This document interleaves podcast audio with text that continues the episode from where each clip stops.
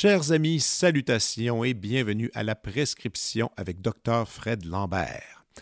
Aujourd'hui, j'ai l'honneur de vous présenter quelqu'un que j'aime profondément, quelqu'un avec qui j'ai étudié il y a longtemps à la faculté de musique de l'Université McGill, M. Ben Shemie. Il est le membre fondateur du groupe Suuns, S-U-U-N-S. Si vous ne connaissez pas le groupe, s'il vous plaît, allez rincer vos oreilles. Plusieurs albums à leur actif. Il y a Images du futur, Old Still, Felt et plus récemment l'album The Witness. Il y a quelques années, alors que j'étais chroniqueur à l'émission Médium Large sur ICI Première, aux côtés de Catherine Perrin, Ben Shemie était notre invité de la semaine. Il venait parler de sa carrière en Europe et aussi d'un article important dans le magazine Les Inrocks concernant sa technique de création. Après l'émission, on a repris contact et on a décidé d'élaborer un plan pour faire un projet ensemble.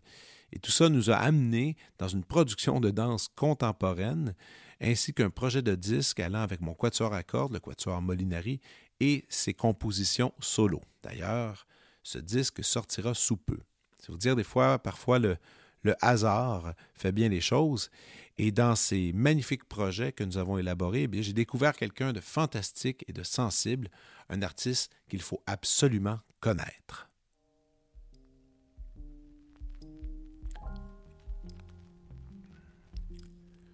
Mieux connu en tant que chanteur et guitariste du groupe art rock Suuns, Ben Shemie possède aussi un bagage en composition classique moderne et en performance expérimentale.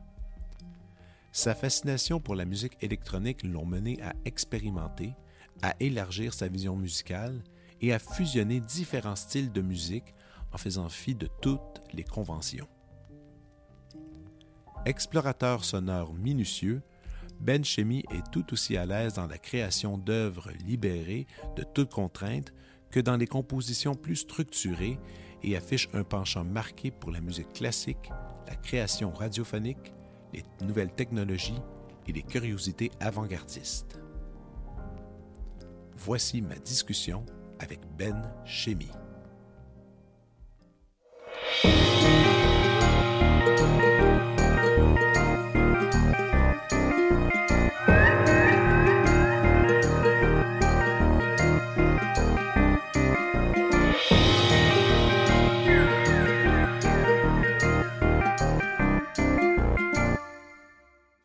Comment ça va, Ben? Ça va bien. Yes. Ça va bien, oui. T'es de passage ici?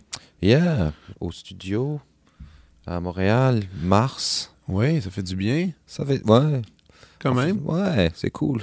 Tout d'abord, avant qu'on commence, je voudrais te remercier pour le petit moment musical que tu as créé pour mon show, qui est comme... Dans le show, quand j'annonce qu'on va faire la prescription culturelle, il y a toujours cette transition musicale et c'est toi qui as créé ça en direct de Paris. D'ailleurs, je te remercie, c'est vraiment utile. Ça habille bien le show parce que je trouve que des fois, dans ces conversations-là, si c'est juste parler, ça devient peut-être un peu redondant. Alors, merci. De rien. Ouais, yes. Avec plaisir. Ben, je pensais à toi et je me demandais... Je me suis rappelé un peu d'où les premières fois qu'on s'est rencontrés. Moi, je suis arrivé à McGill, je suis arrivé à Montréal en 2001 pour étudier à McGill en musique. Toi, t'étais où, en fait, à ce moment-là? 2001, t'étais déjà à l'université? Pas encore. 2001. Ouais, peut-être c'était 2002 que j'ai rentré. Peut-être j'étais là. Dans ces années-là? Ouais. Parce que t'as étudié en musique à McGill, mais toi, tu viens de Montréal. Ouais, je viens de Montréal. J'étais allé à Cégep Vanier en musique. C'est là où j'ai vraiment comme tombé en amour avec le jazz, où j'ai comme voulu poursuivre la guitare. Donc j'ai travaillé comme un fou, puis j'ai gagné une place, une performance en jazz à McGill. OK. Un peu comme j'étais super content.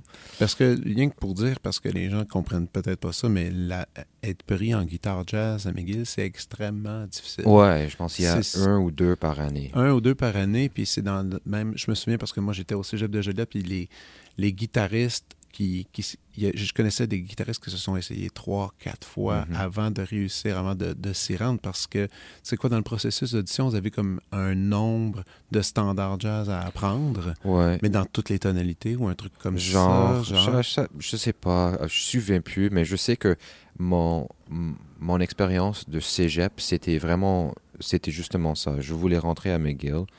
Puis c'était religieux quand même. J'ai rien fait dans les années que j'étais en cégep. J'ai juste travaillé sur ça. C'est-à-dire travailler dans le sens que tu pratiquais? Je pratiquais comme 8-9 heures par jour, l'été et tout. Et c'était... Avec le recul, je trouve que c'était peut-être pas le meilleur... moment de ma vie, tu sais, j'étais un peu obsédé. C'était pas super, je pense, mentalement, c'était pas la meilleure. Je conseille pas ça. Ben oui et non, parce qu'en même temps, même ces grosses années de pratique, puis de technique, puis d'apprendre ton instrument, t'amènent quand même à avoir un vocabulaire. C'est certain que tu t'es fait du vocabulaire. C'est sûr que j'ai appris beaucoup, puis ça m'a amélioré en tant que guitariste et musicien, for sure. Mais je trouve qu'il y a aussi ce côté mental, que tu apprends beaucoup de mauvaises habitudes, je pense aussi, en être obsédé par quelque chose sans une balance d'une vie normale. Ouais. Mais là, tu fais ton audition à McGill, t'es pris, donc là, c'est la joie, tu viens en performance. Ouais. Ouais. Et là, c'est ça. Quand on est à McGill, souvent, c'est ça. Il y a des gens de jazz, il y a des gens qui sont en classique, en performance. Puis des fois, il y a des espèces... Des fois, puis c'est pas toujours. Hein, des fois, en fait, les gens restent pas mal dans leur gang la plupart du temps. Ouais. Mais toi, la première fois que je t'ai rencontré, c'était des amis qui me disent « Ah, il y a un gars qui a écrit une espèce d'arrangement, il veut faire des tests. Es-tu disponible pour venir faire un petit enregistrement? » Alors, je me pointe, t'avais acheté un peu de pizza, je pense un peu de bière, tout ça. Puis là, on était une gang, puis là, t'amenais des partitions... Tu refaisais faire, OK, on pouvait essayer telle couleur. Puis là, c'était un peu dans le néant parce que c'était juste avec... Je pense que c'était juste avec les cordes, il n'y avait pas d'autres instruments. Mm-hmm. Tu as pris ça, tu es allé faire quelque chose avec. Je me souviens plus quoi. Puis là, je m'étais dit, OK, il est... Puis je me disais, OK, il y a des gens qui expérimentent des choses, des couleurs, parce que c'était... Ce que tu demandais, en plus, c'était vraiment pas jazz, dans le sens que c'était pas comment... C'était déjà plus expérimental, qui est un peu... finalement, à l'image de ce que tu fais maintenant. Ouais, on peut dire ainsi. Donc, tu fais ton jazz, t'as gradué, t'as fait tout ton... Oui, j'ai fini. T'as fini ton bac, et c'est un peu dans ces années-là que t'as rencontré les membres de Suuns. Oui, après ça, j'ai pas vraiment poursuivi une carrière en jazz sérieusement. À la fin de mon séjour à McGill, j'étais un peu épuisé avec cette...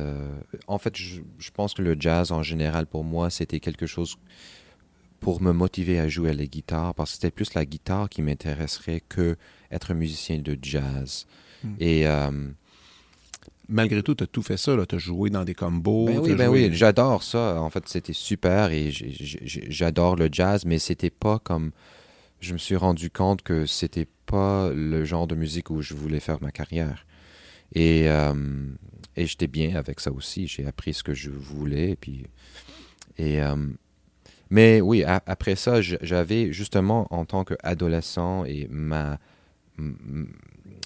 où j'ai commencé en musique, où j'ai tombé en amour avec la musique, c'était pas la musique jazz ou expérimentale, c'était la musique pop, rock, Show My Femme, genre, tu vois. Okay. C'était vraiment comme le début pour moi. C'était des cassettes de mes cousins qui me faisaient du U2 et tout ça, tu sais. C'était pas comme... j'étais pas comme cool.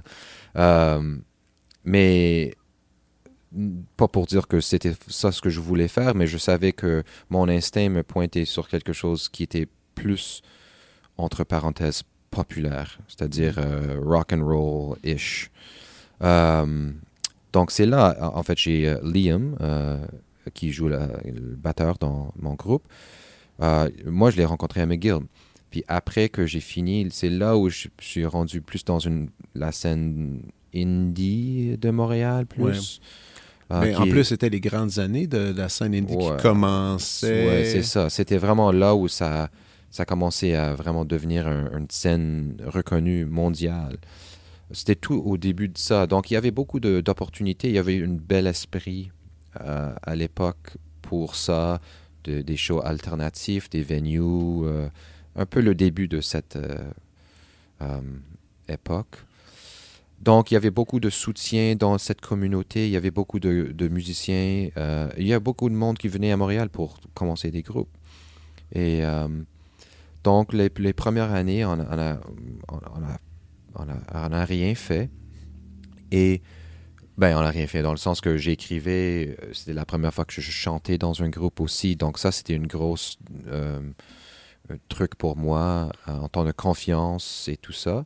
Parce que dans le chant, c'est ça, tu n'as pas pris des cours de chant? Non, puis je ne suis pas un bon chanteur non plus. Même aujourd'hui, j'en ai fait beaucoup, mais je ne sais pas, je ne vais pas être comme reconnu pour ça. C'est ça, mais tu as développé ta propre technique pour ce que tu fais. I do my thing, je fais mon truc, tu vois, et j'écris la musique autour de ça, autour de ce que je suis bien. Je ne vais pas chanter des trucs ou écrire des trucs que je ne suis pas capable de faire. Donc, le groupe et l'écriture et le vibe du groupe est vraiment... c'est créé autour de ce que moi, je pensais mes intérêts au début, ma voix. Et moi, j'écoutais beaucoup de la musique électronique et donc c'était le début un peu aussi de cette mix entre la musique club music un peu et l'indie rock un peu, qui n'était pas très populaire au moment qu'on a fait. Justement avec un background de jazz et un vocabulaire peut-être un peu plus développé que indie music en général. Et alors au début, la première année, les trois premières années qu'on était un groupe, on n'a rien enregistré, on a juste joué. C'était plus pour fun, c'était un truc d'amitié. Mm-hmm. Moi, j'étais ambitieux parce que je suis ambitieux en général. J'avais comme des grosses rêves pour le groupe, mais... J'étais aussi comme réalistique, on voulait s'amuser, on voulait jouer dans des soirées, whatever. Mais tout ça, en même temps, c'est que vous deviez finir l'école, vous créez de la musique, vous savez des trucs, mais là, en même temps, sûrement que vous avez tous des jobs un peu ici. Je travaillais à Java U. Ah oui? je faisais ça en même temps. Après un an et demi de commencer le groupe, j'ai retourné à l'Université de Montréal. Puis j'ai fait ma maîtrise en compo mixte, c'est-à-dire électronique et acoustique avec Anna Sokolović. Oui, OK. Ça, je ne savais pas, ça. Ah ouais? OK. Ah ouais. Donc, tu as travaillé avec Anna. J'étais son premier élève en maîtrise. Ouais. Wow! Puis on reste super bons amis. Ah, puis elle est fantastique, Anna. Wow. Là. She's the best. Mais oui. À vrai dire, je pense que je faisais ça un peu parce que je voulais développer cet aspect de composition plus contemporain et ça m'intéressait. J'étais pas très intéressé à retourner à l'école et j'étais pas comme super bien non plus en maîtrise là-bas. J'étais un peu fini avec l'école, mais... Et je pense que j'aurais dû lâcher si c'était pas pour Anna, qui, comme tu sais déjà, elle est très ouverte. Oui. Elle était pas comme... À McGill, c'est quand même une atmosphère traditionnelle, surtout en jazz. C'est comme on fait une époque de jazz, qui je pense d'ailleurs est une bonne idée parce que c'est vraiment la vocabulaire de base de ce qui est bon. Et à l'Université de Montréal, mes cours, j'étais pas très comme... J'étais jamais là. J'étais un peu comme... C'est cool. Moi, je voulais travailler avec Anna. J'étais pas très intéressé à mes autres cours qui étaient un peu comme... Whatever. Pour moi. Entre-temps, je jouais dans un groupe. Et ça, c'était mon vraie ambition. Et justement, Anna, qui est une compositrice super ouverte à d'autres genres, pas forcément... Genre, on va faire cette époque de composition rigide ou whatever. Ah non, vraiment pas. Elle était très ouverte. Moi, ma première composition, c'était pour violoncelle et microcorg synthesizer. Donc, je savais pas ce que... En fait, c'était nouveau pour moi, donc j'avais des instructions comment tourner les boutons sur le synthé et que le violoncelle fait des genres de écho, mais en acoustique. Elle était super cool avec ça. T'sais, on a joué ça à l'école et Ah, mais c'est quelqu'un d'extrêmement curieux. Écoute, j'ai fait une tournée avec elle, puis une soirée, on prenait un verre pour parler d'instruments, puis de trucs. Puis là, je parlais, j'ai dit, t'as-tu déjà vu les... Il y a comme des violonistes, certains violonistes qui prennent du fil de pêche, qui mettent ça autour des cordes, qui tirent. Comme, ah ouais. Et en revenant, tout de suite, elle m'envoie un email. Peux-tu m'envoyer des vidéos? Elle est toujours curieuse, toujours à la recherche de nouvelles sonorités. Puis elle a pas peur de se tremper, là, puis d'essayer. Là, puis ça, c'est clair que quand vient le temps de l'enseigner à des étudiants, c'est super. En fait, c'est super inspirant juste de prendre un café avec Anna Sokolović. Elle a beaucoup d'énergie aussi. Ouais, c'est hallucinant. Ouais. Elle est vraiment cool, puis elle est devenue une bonne amie aussi. Donc, elle a entendu tes trucs de... Ben, je sais où elle t'a accompagnée pour l'écriture, mais est-ce qu'elle a entendu les enregistrements de tes bandes? Je l'ai envoyé mes vinyles. Quand j'ai un album, je l'envoie. Nice. Ouais. Donc, elle suit depuis mon trajet. Donc, elle est super encourageant pour moi. Ben ouais. Parce que j'ai beaucoup d'admiration pour elle et beaucoup de respect. Puis ça, c'est cool d'avoir cette... bon, en tout cas, she's the best. Ah oui. Puis c'est vraiment elle qui m'a accompagné à l'université et que j'ai dû finir ma maîtrise à cause d'elle. J'ai fait un opéra, en fait. J'ai écrit un opéra pour ma... T'as écrit un opéra? Ouais, j'ai écrit un opéra pour ma thèse. OK. Puis c'était produit par l'École nationale de théâtre. On a fait une production. Wow. Avec, c'était pour 5 instruments, synthé, 2 voix et vidéo. C'était très ambitieux. Mais c'était produit à l'École nationale de théâtre. Oui, il y a une full production. J'avais un écrivain de l'école qui a écrit le texte, le livret. OK. Puis là, il y avait la production pour l'école qui a fait monter ça avec les chanteurs et tout ça. Ah, ouais, c'était cool. Je pense pas que c'était... Genre, pour être honnête, je pense pas que c'était comme très bon.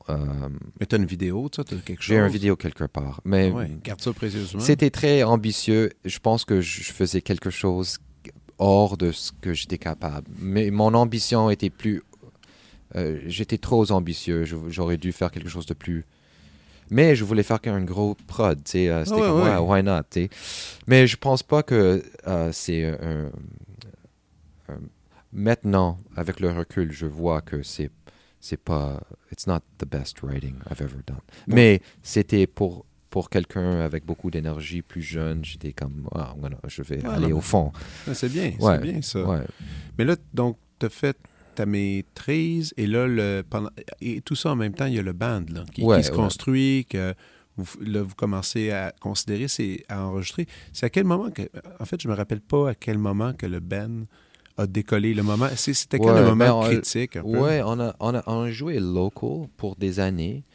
Puis c'était vraiment plus vers 2008 où ça a devenu comme un real band. Là, on a enregistré des petits trucs, des EP, des 7-inch. Genre, on envoyait ça à nos amis, whatever. On n'a pas vraiment tourné comme pour vrai. Là, on a enregistré un album qui a été... tout de suite pris par un label américain indie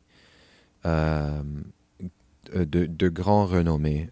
Donc, c'était notre première sortie, notre premier full-length album a été sorti par un label très connu aux États-Unis. Puis là, tout a changé, genre dans un an. Là, on faisait des tournées, on était partis. Et les années précédentes, on était jeté en tournée pour une dizaine d'années, franchement. Mais je sais, moi, quand je regardais tes agendas, des fois que je voyais ça passer, c'était annoncé, c'est étourdissant, en fait. Yeah, I know. C'est comme complètement fou. C'est à tous les jours, une nouvelle ville, un nouveau show. Puis les gens réalisent souvent pas ça, c'est que vous n'êtes pas U2, là, comme tu disais, là, dans le sens que tu n'as pas un roadie, tu n'as pas quelqu'un qui débranche tous les fils, qui fait « vous faites ça vous-même ». Tu as tout installé. C'est quoi, mettons, comme une journée normale, c'est que vous arrivez à la scène, là, vous sortez tout le matériel, vous pluguez, vous faites vos tests de son. Ça, c'est long, ça prend du temps. Là. Et là, quand c'est fini, c'est... T'es encore dans le high du show. Ouais. Mais là, tu vas dire merci. Là, tu débranches. Tu débranches toutes tes fils. C'est genre, être en tournée, c'est plus comme travailler pour une boîte de livraison. Tu vois, tu amènes des boîtes dans un genre... puis tu les retires à la fin de la soirée, puis tu joues pour 1 heure. Mais c'est vraiment mais les gens s'imaginent d'autres choses que c'est la tournée, mais c'est tellement pas si glamour. C'est pas ça, mais en même temps, c'est fun aussi. J'aime cet aspect du grind de la tournée parce que, évidemment, t'es épuisé, mais dans cette fatigue, il y a quelque chose qui se crée et je trouve que... Et aussi, t'améliores aussi comme groupe. À la fin d'une tournée, t'es tellement tight que t'es comme... T'es invincible. T'es comme... C'est beau. Tu crées, tu joues, t'es fatigué, mais tu joues, puis ça sonne bien. C'est comme fou. Ouais, puis c'est naturel. Ouais. T'sais. Et t'es jamais cru que ton groupe pourrait sonner si bien que ça. Et il y a des choses qui se passent parce que tu es à l'aise avec les trucs, avec tout le monde dans le groupe. Tu as joué ça 100aine de fois cette année. Là, tu sors and you kill. Dans un festival, tu kill. Tu vois les groupes qui tournent et les groupes ceux qui tournent pas. Ouais. Tu vois. Donc, et c'est cool. Tu tombes dans une communauté d'autres groupes comme ça et ça devient ton identité un peu. Est-ce que tu as développé beaucoup d'amitié avec d'autres groupes que tu croisais des fois justement dans les festivals ou sur la route? Surtout en Europe parce que c'est là où on a tourné le plus. Tu vois comme le cycle. Il y a comme certains groupes qui sortent en même temps que toi, donc tu les recroises tout l'été ou toute l'année dans les mêmes où tu vois leur nom qui jouait dans la même salle que toi la veille, genre. Donc oui, il y avait beaucoup de belles rencontres, de tournées. En même tu fais les meilleurs amis avec des groupes que tu tournes avec. Mm-hmm. Parce que là, tu as un mois ensemble, chaque soir. Puis à la fin, c'est comme aller au camp d'été ensemble. Ben oui, c'est really ça. Nice. Mais tu sais, tu dis, ah oui, là, après un certain temps, on est vraiment à l'aise. On a joué ça 100aine de fois. Mais il faut dire aussi que votre musique... Et aussi, en tout cas, c'est peut-être mon impression, mais les membres du groupe, c'est quand même des gens assez easy, pas trop excités, qui ont l'air assez calmes et qui la musique est assez représentative de leur personnalité. Du moins, la musique de Suuns est très représentative de ta personnalité. Oui, bien, je pense qu'on était chanceux parce qu'on a trouvé une gang, nous quatre, avec un genre de tempérament, un vibe assez similaire. Okay. Ce qui est drôle avec le groupe, c'est que nous quatre, on est tous le milieu de trois, le middle child de trois, tous nous quatre. Donc, on a le même genre de... on est plus laid back, tout le monde dans le groupe est laid back. Donc, tu trouves que oui, ça a une influence, justement, tout ça. Là. Ouais, il y avait comme un... Tu sais, nos attentes aussi, on est réalistique, on sait que la musique qu'on fait, c'est pas pop music, ça va jamais être un groupe qui est très populaire. Et on était bien avec ça, on a... Beaucoup de la musique qu'on écoute, nos références, c'est pas forcément la musique qui est écoutée par beaucoup de gens. Ouais. C'est là notre scène. Puis nos attentes étaient pas très grandes. Nos attentes au début étaient rien parce qu'on a joué ensemble à Montréal dans une communauté où 99% du fois, ça dure 1 an puis tu passes à autre chose. Ouais. Donc, quand on a vraiment commencé, quand on a signé avec le label, on savait qu'on était super chanceux, que c'était très rare, que c'était un moment très spécial, que ça n'arrive pas à tout le monde. Donc, nos attentes du début jusqu'à la fin, jusqu'à aujourd'hui, c'est comme, wow, c'est cool qu'on joue, qu'on a des offres de gigs. Tu vois, c'était pas comme, pourquoi on fait pas ça, pourquoi on fait pas ça, que... Ah, c'est cool qu'on fait ça. Des fois, moi, je vous ai vu en show 2 fois et je me suis posé la question sur qu'est-ce que vous préférez comme setup, comme salle, par exemple. Parce que des fois, je trouve que ça navigue que c'est... Oui, vous faites un show, mais en même temps, c'est souvent des concerts. Mm-hmm. Dans le sens concert que votre musique live peut être admirée, écoutée, assis confortablement dans une... Ça pourrait être vraiment une salle de concert, alors que d'autres moments, c'est ça, c'est debout, tout ça. Pour toi, c'est quoi le setup idéal, parfait, qui va aider le band? Moi, je dis juste une salle pleine. Je m'en... Non, parce que je préfère 75% dans une petite bar plein que 500 personnes dans une salle de 3000, tu vois. Ouais, genre... tu veux sentir un tout, une foule qui est là, qui supporte. Ouais, je pense que le best pour nous, c'est comme entre 250 et 400 personnes dans une salle, parce que c'est intime, mais il y a quand même du monde. Ouais. Puis, parce que je trouve que des fois, on joue, on est booké, ou surtout dans quelques villes où on est plus populaire, on peut jouer des salles comme 800, 1000 personnes. Et c'est trop grand, ça c'est pas vrai. C'est cool de jouer. Oui.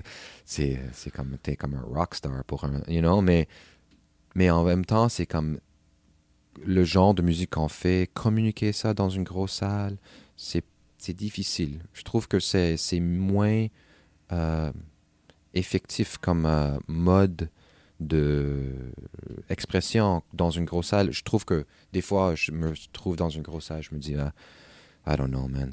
It's not a good show. Ben, c'est pas ça. C'est juste que c'est pas le genre de musique qu'on fait. Ouais. You know? Puis, qu'est-ce qu'il y en est de... OK, ça, c'est ma question que j'aime bien poser aux musiciens. Et peut-être, je sais pas si tu vas l'avoir en tête, mais ton meilleur show, ton pire show? Meilleur... Ben, ça, c'est super difficile. Ça, c'est tough parce qu'il doit en avoir plusieurs que vous avez... Ben, il y a beaucoup de super bons gigs. En fait, je dirais que c'est plus comme la meilleure tournée. Ouais. Genre où il y a comme 2 semaines où c'est vraiment... Genre la première tournée européenne qu'on a fait au tout début, ouais. Là, c'était des petits bars qu'on jouait, mais c'était plein, c'était comme un buzz... On était le nouveau buzz band canadien.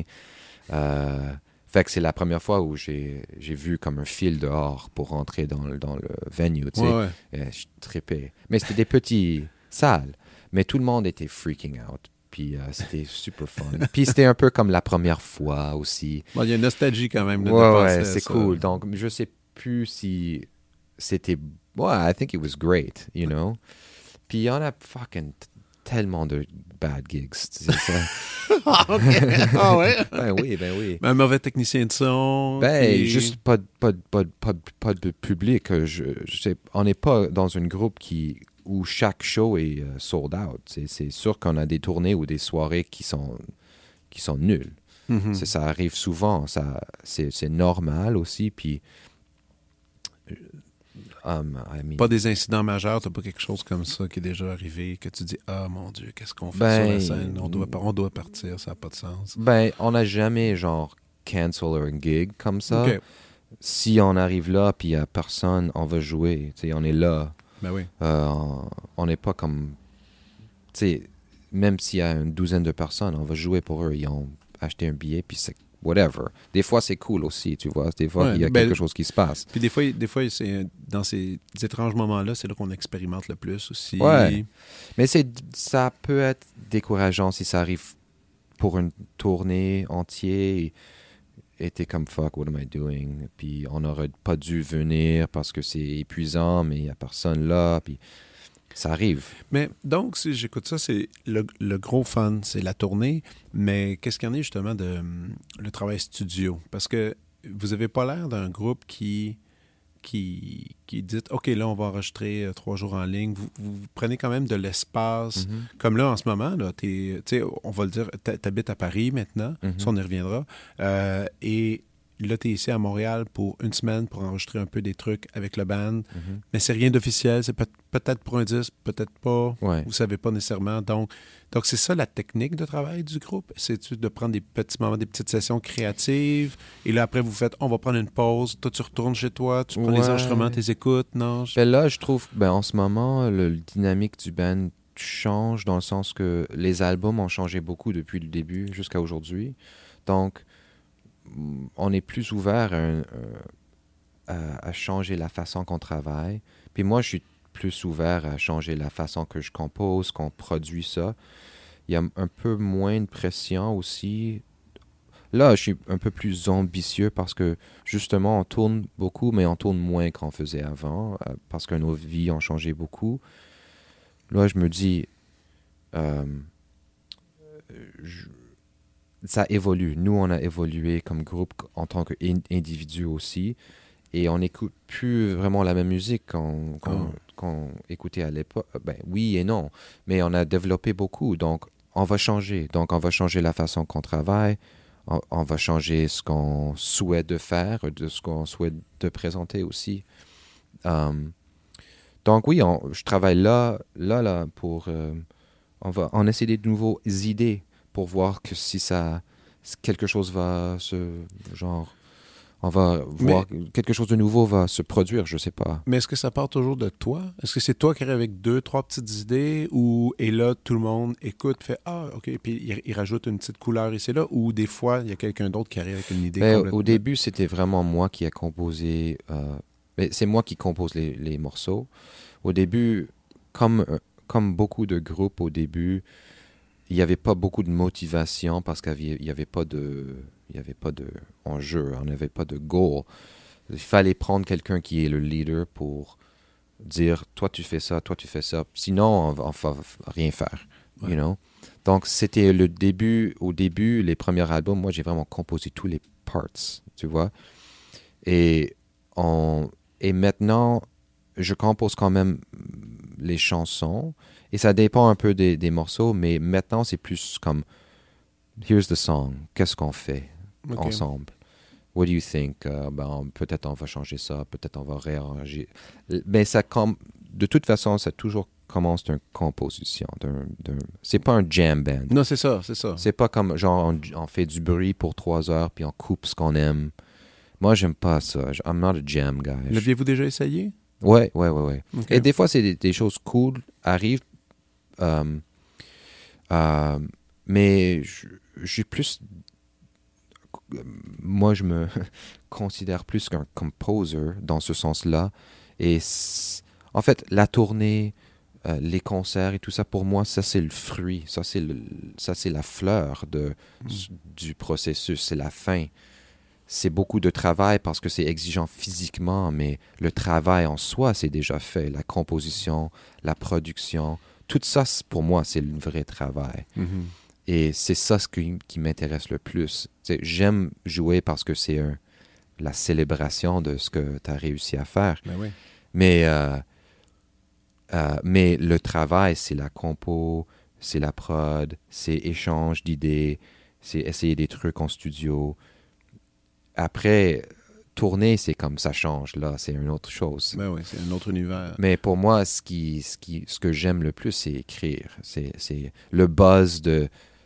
Puis ça arrive pas très souvent hein, que t'écris quelque chose, t'es comme « Ah, c'est cool, j'ai débloqué quelque chose de nouveau » ou « Ça marche, moi je suis excité par cette idée ». Ça arrive pas très souvent, mais quand ça arrive, c'est le best part. It's the best part of the gig. Ah oui. For sure. Mais là, justement, là, t'étais à Montréal pendant de nombreuses années. Là, ça fait combien de temps que t'es à Paris? Ça fait un an et demi. Ouais, c'est difficile à dire, c'est la pandémie tout le temps. Ouais. Donc... Mais comment tu trouves ça de travailler de Paris? Parce que Paris, c'est assez serré. Est-ce qu'il y a autant d'espace, justement, comme Montréal? Non. Ah non, OK. Non, ben, donc, tu fais ça de ton appartement? Je faisais ça à mon appartement. Là, j'ai réussi à trouver un espace, un local qui est très, très petit, mais ça va. Et c'est cool de sortir de chez nous.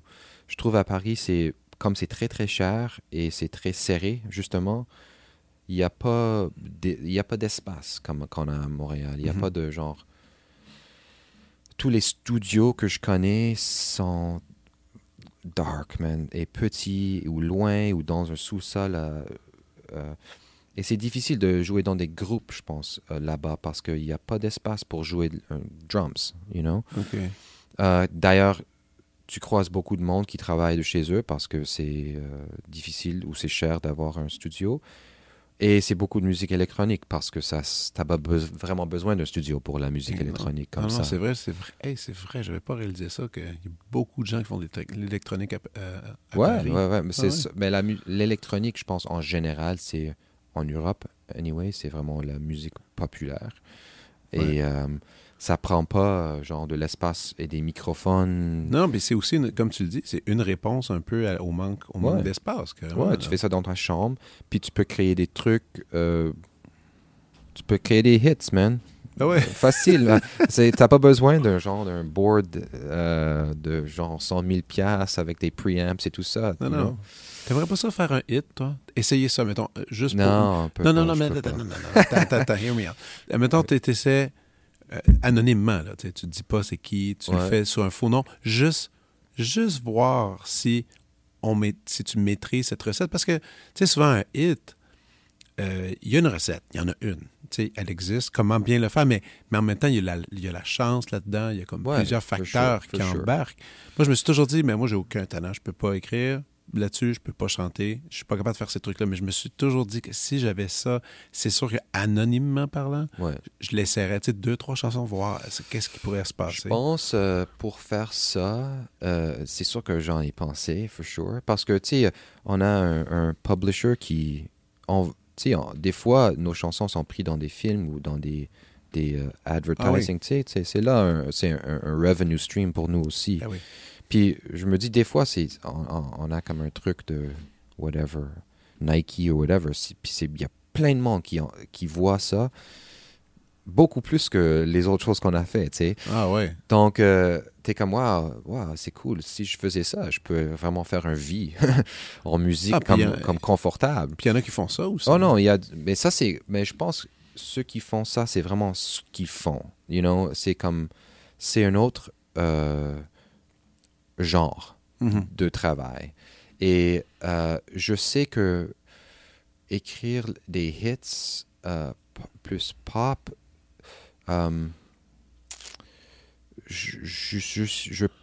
j'ai essayé des choses des fois. Je pense que je suis vraiment... I'm not that good at it. Je pense pas que je suis comme très... Parce qu'il faut y croire aussi. Et je pense que écrire... premièrement, de base, je pense aux premières... la chose la plus importante, pourquoi j'y fais pas, c'est parce que ça prend beaucoup de temps de faire ça comme il faut. Et c'est pas le... Je suis dans une position privilégiée où j'ai pas besoin de faire ça avec mon temps. Non, t'as pas besoin. Donc, c'est pas la façon que je veux... je veux pas mettre tout mon temps dans des choses qui m'intéressent pas ou juste pour faire l'argent. Et je pense que si je faisais la musique juste pour faire l'argent, je pense que I would just do something else. Non, et clairement, parce que justement, on va parler maintenant de... Il y a Suuns, mais il y a aussi tes projets solo. Ouais. Tu sais, qui sont apparus il n'y a pas si longtemps, je pense. Il y a 4 ans à peu près. Là, tu as commencé, tu es sorti de ça. C'était pourquoi cette nécessité-là, moi, je me demandais. Parce que, tu sais, déjà avec Suuns, j'ai l'impression que tu as comme beaucoup... de responsabilité créative. Pourquoi tu as voulu partir en solo? Tu voulais encore plus d'espace, mais c'est des choses qui, justement, peut-être pas appropriées pour Suuns, ou c'était quoi l'idée, en fait? Parce que j'écris beaucoup, je pense, et avec Suuns, l'horaire, c'est un peu établi, et c'est une production avec Suuns. C'est vraiment ça... C'est un studio, il y a plusieurs personnes impliquées, ça prend du temps. Le produit à la fin est très beau, est très produit, très professionnel, entre parenthèses. Et ça prend beaucoup de temps. Et moi, j'adore ça parce que tu peux vraiment rentrer avec des sons super beaux. Et en même temps, c'est très... contrôlé et c'est bon. Pour les trucs solo, je voulais justement écrire, parce que j'écris beaucoup et je voulais pas trop y penser, je voulais écrire et en fait c'est des trucs performatifs de base, c'est pas des productions, c'est vraiment je joue ça en live, en direct dans le studio, je fais pas d'overdub, je fais pas de production. Je manipule pas et je corrige pas des choses. C'est vraiment comme plus improvisé avec beaucoup de feedback, avec des choses un peu de chaos que j'ai pas vraiment dans un groupe. Et je voulais avoir cette un peu plus de espace de manœuvre, de chaos justement. Et c'est très lo-fi, c'est tout autoproduit par moi aussi, donc c'est, je peux produire ça assez vite. Et ouais, ça, and it's fun. Et je pensais au début, quand je commençais ça, que ça serait cool de tourner, parce que les tournées, c'est fun, mais c'est aussi un aspect de la tournée qui est difficile, c'est être un groupe et aller à un place, à un autre, puis c'est lent, t'attends ça. C'est comme, tu peux pas partir parce que t'es tout ensemble. Et je me suis dit, ça serait cool de tourner ça, puis je serais seul, genre... I can just do what I want. Je vais partir quand je veux. Puis à vrai dire, c'est fucking beaucoup plus difficile de tourner seul qu'en groupe. Et je regrette ça aussi. Non, c'est vraiment difficile de en solo. Ouais, puis c'est la solitude aussi. C'est la solitude que j'aime bien quand t'es dans un train, mais après un gig, c'est difficile. Hein, t'es vraiment là. Et j'ai pas vraiment apprécié ça. Je tourne pas beaucoup en solo anyway, mais c'est vrai que c'est beaucoup plus agréable d'être avec des amis. D'avoir un soutien. Ouais. Mais tu sais, puis ça m'amène à parler aussi, parce qu'on a fait un projet ensemble. En fait, quand il y a eu la pandémie, il y a eu... Bon, là, les salles étaient fermées. Quand je parle au tout début, pendant assez longtemps. Après, il y a eu des concerts en salle, mais web diffusion, tout ça. Mais le premier show qu'il y a eu à Montréal, quand tout a réouvert, c'était le tien, en fait.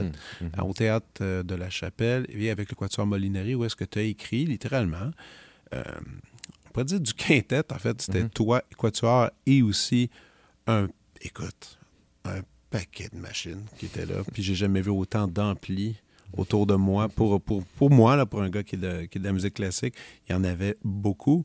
On a fait ça 3 soirs.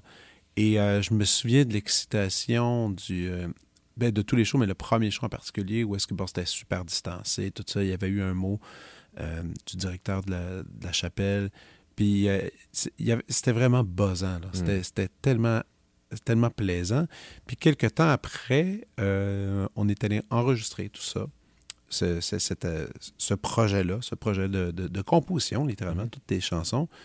Et là, il est question que ça va peut-être sortir à un certain moment. Est-ce que tu as plus de détails? Oui, ça va sortir.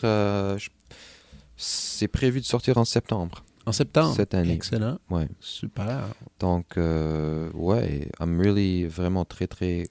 Écoute, je suis dans le projet, puis je ne sais même pas le nom du disque. Est-ce que ça s'appelle... Bon, en fait, c'est moi et vous. Oh, oui. Mais le disque, ça s'appelle Desiderata. Desiderata. C'est que ça sort... Bon, en fait, en fait, ça veut dire désir. Mais désir. C'est la musique qu'on a fait ensemble, c'est vraiment... c'est l'électronique, expérimentale. Il y a du feedback, mais il y a beaucoup de chansons avec quatuor. Et c'est un peu comme un rêve que je voulais faire depuis longtemps. Et de vraiment me pousser l'écriture acoustique avec cette électronique expérimentale que je fais déjà. Et la musique, c'est un peu narratif, dans le sens qu'il y a un genre d'histoire dans cet album. C'est plus un science fiction narratif. Je suis très content de ce qu'on a fait ensemble, vraiment. C'était cool. Ouais, c'était cool. Et puis l'enregistrement, je trouve, marche super bien. Ouais, ça va apparaître en septembre. Je vais avoir des vinyles. Le artwork est super beau. Donc ça, c'est finalisé. Donc j'ai un appel justement demain avec le label qui va le sortir. Et ouais. C'est quel label finalement? Joyful Noise. C'est américain. Cool. Excellent. Ouais. Puis je pense que ça va sortir au Canada sur un label qui s'appelle Forward Music. C'est un autre indie vibe. Cool. Donc, ouais, on va... on va suivre. Espérant que, rendu là, il va y avoir un peu plus de buzz, puis on pourrait le reprendre. Oui, ça serait cool. Ouais. All right, Ben. Écoute, on est rendu au moment de la prescription.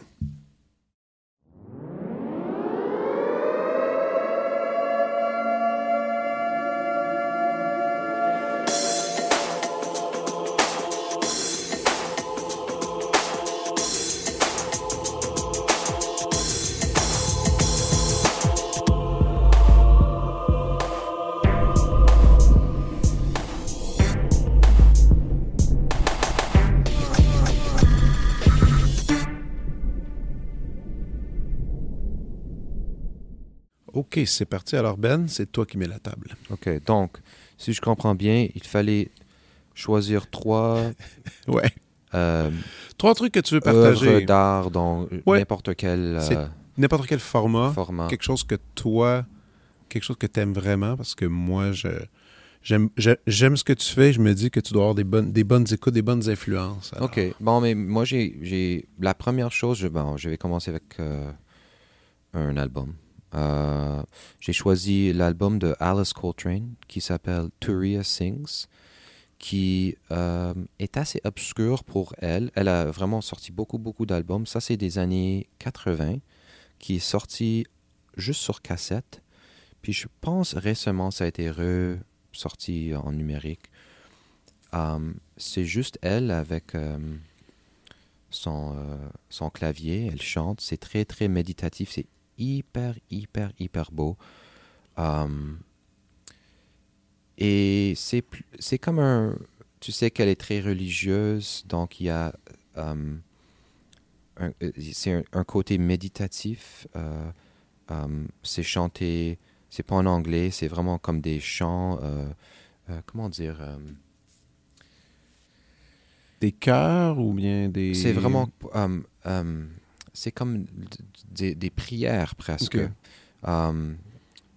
Et c'est... Bon, en tout cas, c'est un de mes artistes, mes musiciennes en tant que compositrice et interprète aussi. Interprète préférée. Avec une énorme carrière derrière elle. D'ailleurs, évidemment, John Coltrane, c'était son mari. Donc, elle est, je pense, plus récemment, elle est devenue plus populaire dans les dernières années. Okay. Il y a un renouvellement de ses œuvres. Donc, ça m'influence. J'écoute ça pour me... Inspirée d'une vocabulaire, en tout cas, elle a un vocabulaire immense, mais inspirée d'une vocabulaire très simple dans cette disque, qui est juste très, très vibe, hyper... Écoute, moi, je connais zéro. J'ai jamais écouté ça. Là. Ça mais il faut. Mais tous ces albums sont très intéressants et plus jazz au début et très improvisé, harpe, ou clavier, ou piano, ou chant. Mais ces trucs où c'est juste elle en solo, qui joue juste elle, c'est magnifique. Puis il y a quelque chose là-dedans très, très... quasiment religieux, même si c'est pas forcément...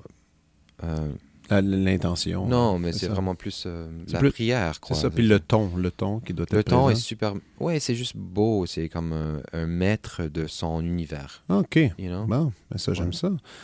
Mon tour, moi, je vais te proposer un podcast, en fait, qui s'appelle Lueur, avec Martin Labrec. Tu connais Martin? Concepteur d'éclairage, qui a décidé, lui aussi, un peu comme moi, de partir son petit truc dans lequel il a invité des connaissances, mais aussi beaucoup de gens qui travaillent dans le milieu, en arrière de la scène, si on peut dire ainsi, sur des conceptions. Et pour certains, ça peut être mystérieux. Hein. On va voir un show, on trouve ça magnifique, mais on ne sait pas vraiment comment on réussit à s'y rendre. Et il mène vraiment des belles entrevues qui durent justement à peu près une heure. Et moi, j'ai découvert une tonne de personnes que je connais, dont je ne connaissais l'existence, en fait. Oui, c'est assez précis, mais c'est quand même assez vulgarisé et ça parle de scène. Donc, et c'est la scène québécoise. Scène québécoise, mais aussi mondiale, parce qu'il se promène beaucoup, okay. Martin. Il a travaillé partout en Europe, tout ça. Donc, il fait aussi des entrevues. C'est toutes des entrevues qui sont faites sur Zoom. Donc, il y a des gens qui sont aux États-Unis ou en Europe ou ici. Donc, et après, ça vous amène à aller faire des petites recherches sur Google de curiosité pour voir justement quand ils parlent de couleurs, de quoi exactement avait l'air la scène qu'ils ont travaillée. Et c'est une des personnes aussi qui que j'ai contacté pour qu'il m'explique comment je peux faire mon propre truc. Donc, et j'aime beaucoup ce qu'il fait. Donc, Lueur. Oui, c'est ça? Lueur sur, en fait, c'est sur toutes les plateformes. Okay. Donc, voilà. À ton tour. OK, bon, j'ai choisi un autre. J'ai un livre. Parce qu'on parlait de projets qu'on faisait ensemble. Puis moi, j'ai dit que c'était basé sur un narratif science-fiction, puis moi, je suis amateur de science-fiction. Donc, j'ai choisi mon livre de science-fiction préféré, qui s'appelle The Left Hand of Darkness, qui est sûrement traduit en français, mais je ne sais pas le mot. The Left Hand of Darkness, Ursula K. Le Guin, qui est une américaine, écrivain, qui a écrit surtout dans les années 60 et 70. Puis elle est... Elle, je trouve que son écriture est très... C'est pas la science-fiction de Star Wars, c'est plus... c'est pas fantastique comme ça, c'est plus genre le futur, un peu banal des fois, commencer dans une autre... Et Left Hand of Darkness, on est dans une autre... univers, dans une autre époque, dans le temps, avec la politique, et c'est super beau. Et on parle aussi d'un futur où le genre masculin-féminin n'existe presque pas dans cette genre, dans cette culture. Et ça, aujourd'hui, c'est devenu quand même... c'est très... comment dire... Mais c'est au sujet de l'art, je veux dire, tranquillement, on parle de ça. Un peu ahead of her time. Ben ouais. Donc, c'est très relevant aujourd'hui, ce genre d'approche, son écriture. Donc, moi, je conseille The Left Hand of Darkness pour n'importe qui veut un bon livre. Nice. Moi, je vais avec un band d'ici, en fait, Dust Halos, que tu connais, ouais. Ouais, ben oui. Évidemment. Et écoute, j'ai toujours suivi leur carrière. J'ai toujours trouvé ça bon, tout ça. Mais vraiment, moi, le dernier disque, c'est peut-être à date mon préféré. En fait, je trouve ça toujours un bon signe que la nouvelle chose qui s'appelle « Who would you hold if the sky betrayed you » c'est sorti il y a quelques... Genre très récemment. Oui, très récemment. Puis ces temps-ci, je me rince les oreilles énormément à ce disque-là, alors que je trouve que justement les arrangements, même les textes, c'est jamais... Tu sais, puis on peut s'en parler de ça. C'est rare que... Même quand on comprend bien l'anglais, que l'anglais c'est ta langue, juste à une première écoute que tu comprends tout le discours d'un ou d'une chanteuse, c'est rare. Dans ce cas-ci, tout est clair, on comprend bien où est-ce que ça s'en va. Puis je trouve que la poésie qui se cache avec la musique en arrière l'accompagne parfaitement. Super balance des instruments. Moi, ça faisait longtemps que je n'ai pas entendu un album... C'est-tu pop? C'est pas vraiment pop. C'est Dust Halos? Non, c'est quoi? C'est plus indie, comme un peu trip-hoppy, un peu, avec Portishead, un peu vibe. Par moment, mais en plus, ils se détachent un peu de ça aussi. Donc, ils vont dans quelque chose de plus qu'acoustique. Mais ils sont des super bons musiciens. Ah ouais, c'est fantastique.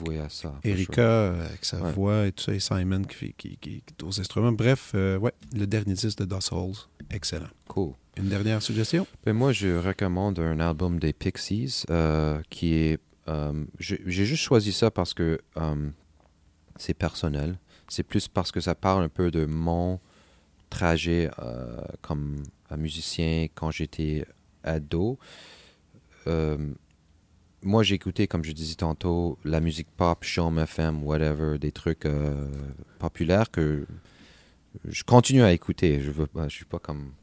T'es pas snob. Je suis pas snob, mais I still love it. Mais le Pixies, dans les années 80 et 90, était moi, mon voisin m'a donné l'album Trompe le monde, qui est d'ailleurs un titre en français.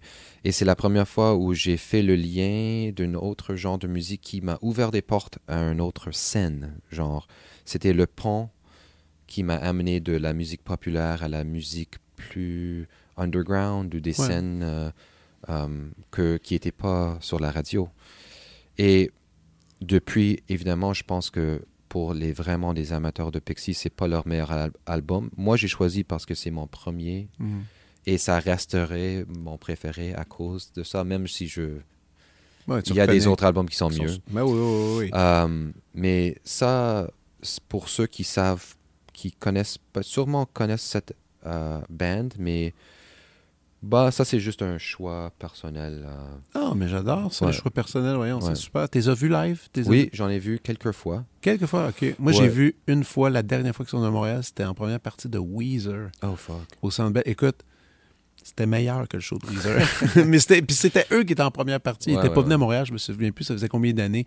Puis écoute, c'était fou parce qu'ils ont juste enfilé hit par-dessus hit, par-dessus hit. Puis tu sais, c'est toujours la première partie, c'est que les gens arrivent un peu en retard parce que... Puis c'était générationnellement, c'était vraiment intéressant comme première partie parce que t'avais Weezer qui avait le nouveau disque qui sortait, tout ça. Bon, c'était la grosse promotion. Puis en même temps, il y avait plein de gens qui étaient là pour The Pixies. Ouais, ouais. Bon, là, t'avais des gens un peu plus vieux qui étaient là pour ça. Là, les jeunes arrivaient après pour ça, mais c'était fantastique. Ouais. Là. Amazing singer aussi, chanteur malade. Ah, avec des avec une drôle d'histoire obscure un peu là, vers la fin de leur... mais au fond, c'est cool parce qu'ils ont recommencé à jouer puis maintenant, je pense qu'ils sont tous en quand même bon terme. Un vrai 90s vibe. Vraiment. Un vrai cette génération. Ouais. Très cool. Écoute, Ben, merci beaucoup. C'était vraiment le fun de te voir. Puis bonne création avec le band. Et en septembre, nouveau disque solo qui sort à suivre. Et ben, écoute, aussi, bon retour à Paris. Merci, merci. Ciao. Ciao.